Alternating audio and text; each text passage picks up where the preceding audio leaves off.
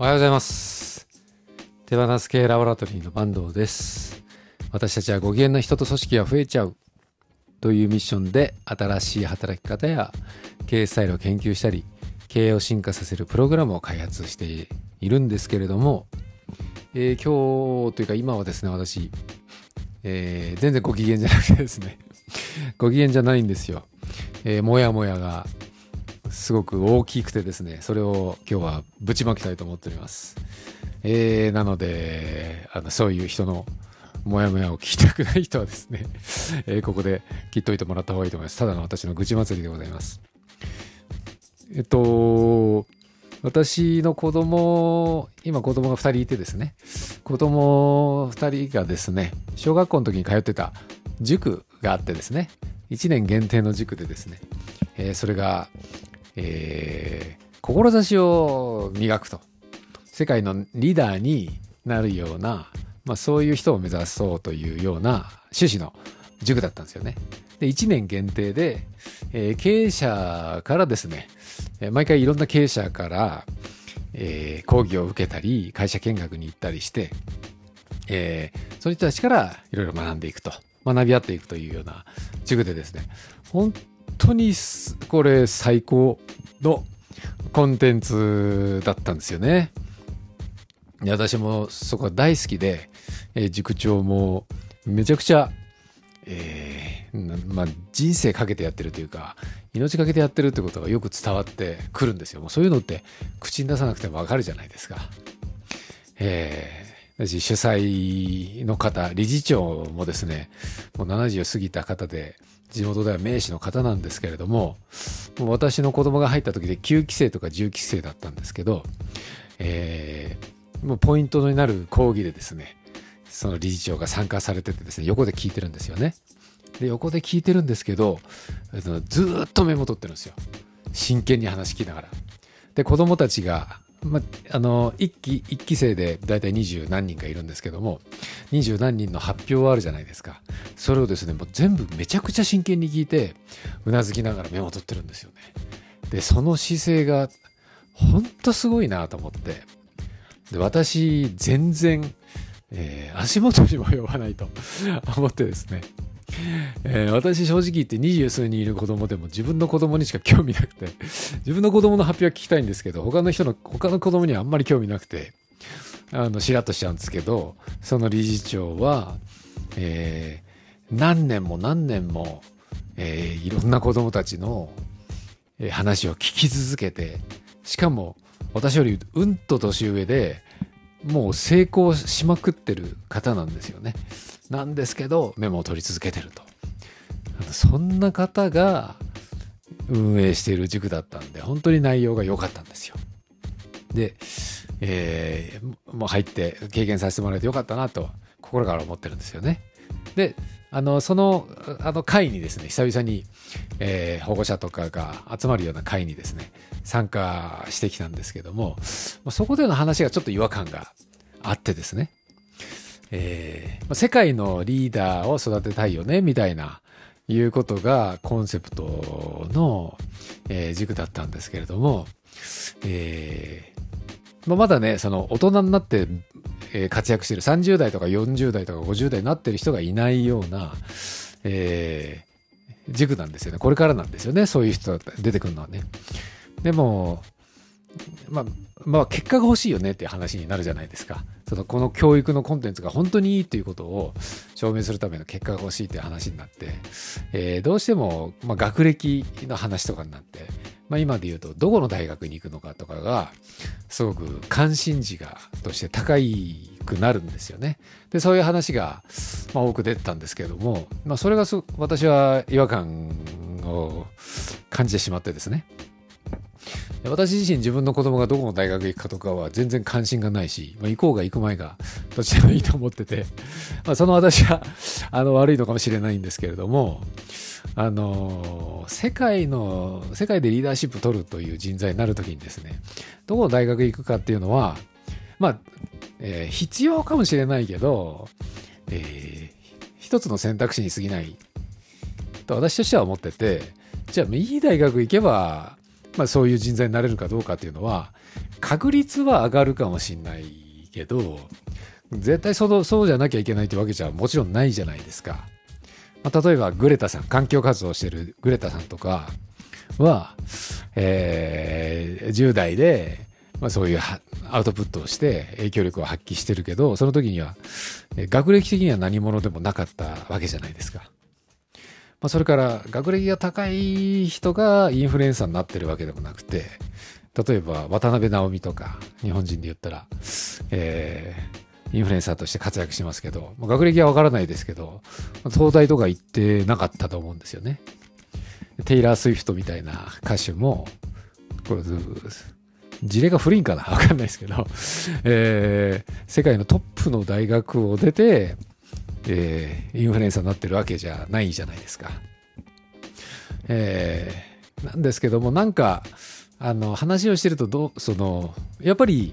その世界のエリートになるっていうようなところに話があの、まあ、帰結しやすいんですよね。で世界のエリートになっていくっていうためにやっぱいい大学に行くっていうことが、まあ、その通過点になるっていうのは、まあ、それはあのそれが別に悪いわけじゃないんですけどもあの、それが大事、それがまあ大事だっていうか、あの、それがポイントだっていう話になっちゃうとですね、話がずれちゃうなって思ってですね。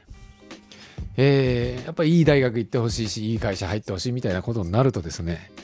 えー、その先にその世界でリーダーシップ取るっていう話になるのかどうかっていうのは、私には一概には言えないなと思ってですね、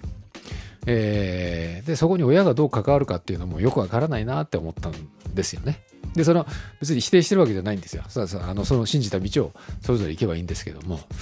あの私が好きだった塾がですねあのそう子供たちにそういうキャリアを歩んでほしいというふうに、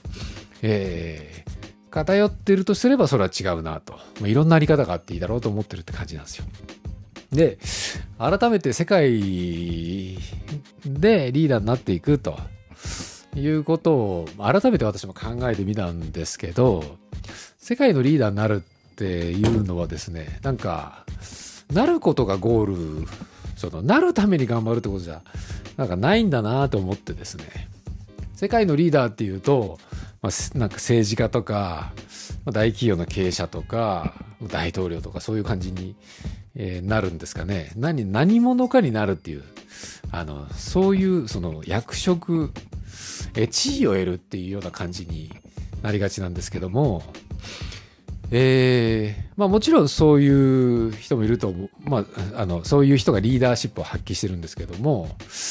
えー、世界のリーダーに何のためになるかっつったら、まあ、世界をより良くしていく世界により良い世界とか社会とか身の回りの人により良い影響を与えて、えー、いけるような人になるっていうことだと思うんですよね。だからそういうえー、何者かになるっていうことが目的じゃないじゃないですか。でそれはですね私もあのそういうふうに思ってたところがあったなっていう世界のリーダーに、まあ、子供たちになってほしいなみたいな いう希望があったんですよね当時はですね。今はあんまないんですよ。でそのよくよく考えてみたら、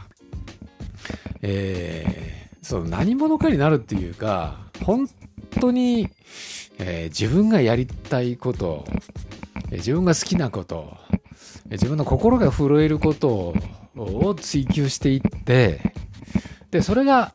あの人のため世のため社会のためになるっていうところと重なったところにですね影響力が結果的に発揮されると思うんですけどもそこはやっぱ念頭に置いてほしいとは思うんですよね。えー、でその自分の思いの強さとかバイブスみたいなものがですねどれだけ影響力を発揮するかっていうのは結果的にそうなるっていうことで、まあ、そこで必要なら役職役割地位がつくかもしれないですしそんなものなくてもですね世界で影響力を発揮してる人がたくさんいるじゃないですか。だしあの多くの人に影響力を発揮する人がすごいかっていうあのまあこともあるとは思うんですけども大事なのは、うん、大事なのはっていうかあのそうじゃなくてもその自分の世界を生きていてもですねその人がえーこの世界の中でその人自身がよりよくよりよくというか自分が本当に生きたい世界を生きているんだったらですねそれは自分の世界における自分のリーダーシップを発揮してるっていうことになるんじゃないかなと思ってですねだから何者かになってるかどうかっていうのが尺度にはならないなと思ったんですよね。早くしてリーダーねそういうあの表舞台に出る人もいるし、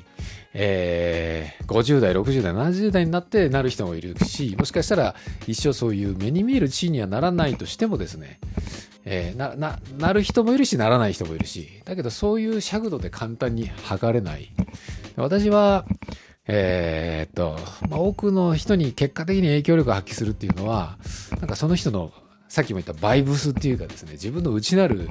あの心の波動みたいなものがですね波紋のように広がっていくと思ってて。だから一番大事なのは自分の波動だと思うんですよ。何がしたいのか何のためにしたいのか。本当にしたいことなのか、えーその波動の強さがですね波紋のように広がっていくと思うんで大事なのはこの波動を育むっていうことでで私たち親ができるのはですね、まあ、その波動の種をキャッチするっていうか、えーどういうところでその波動が発揮するのかっていうのを、えー一緒に探しながらそれがまあ増やしていける、えサポートするとか、まあ、それぐらいかなというふうに思ってて、まあ、それがですねどこかの大学に行って勉強することでそれがその何百倍にもなるっていうんだったらもちろんそうした方がいいし大学に行く必要がなければ行く行かなくてもいいしそれはまた別問題だと思うんですよね。大学行くことは手段であってですねまあ、言ったら選択肢が増えるかもしれないけど人によってはめちゃくちゃ狭まるっていう可能性もあると思ってるんですよね。まあ、そういう意味であのうーんその学歴とかキャリアという結果を目指すっていうことに偏るんだったら悲しいなと思ってでそういう世界ではより高い学歴よりいい会社に行った人がすごいってことになるじゃないですか。だからそういう世界ってじゃあそうじゃない人はすごくないのかっていう話になって同じ塾の卒業生であっても、えー上下関係ができたり、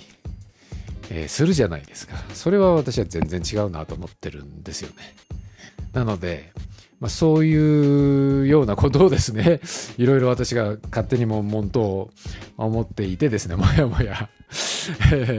したなと思って。だから私は、あの、それを、そまあ、そういう話を経て思ったのは、まあ、その世界のリーダーになっていくっていうことは、あの自分の世界で自分自分らしいリーダーシップを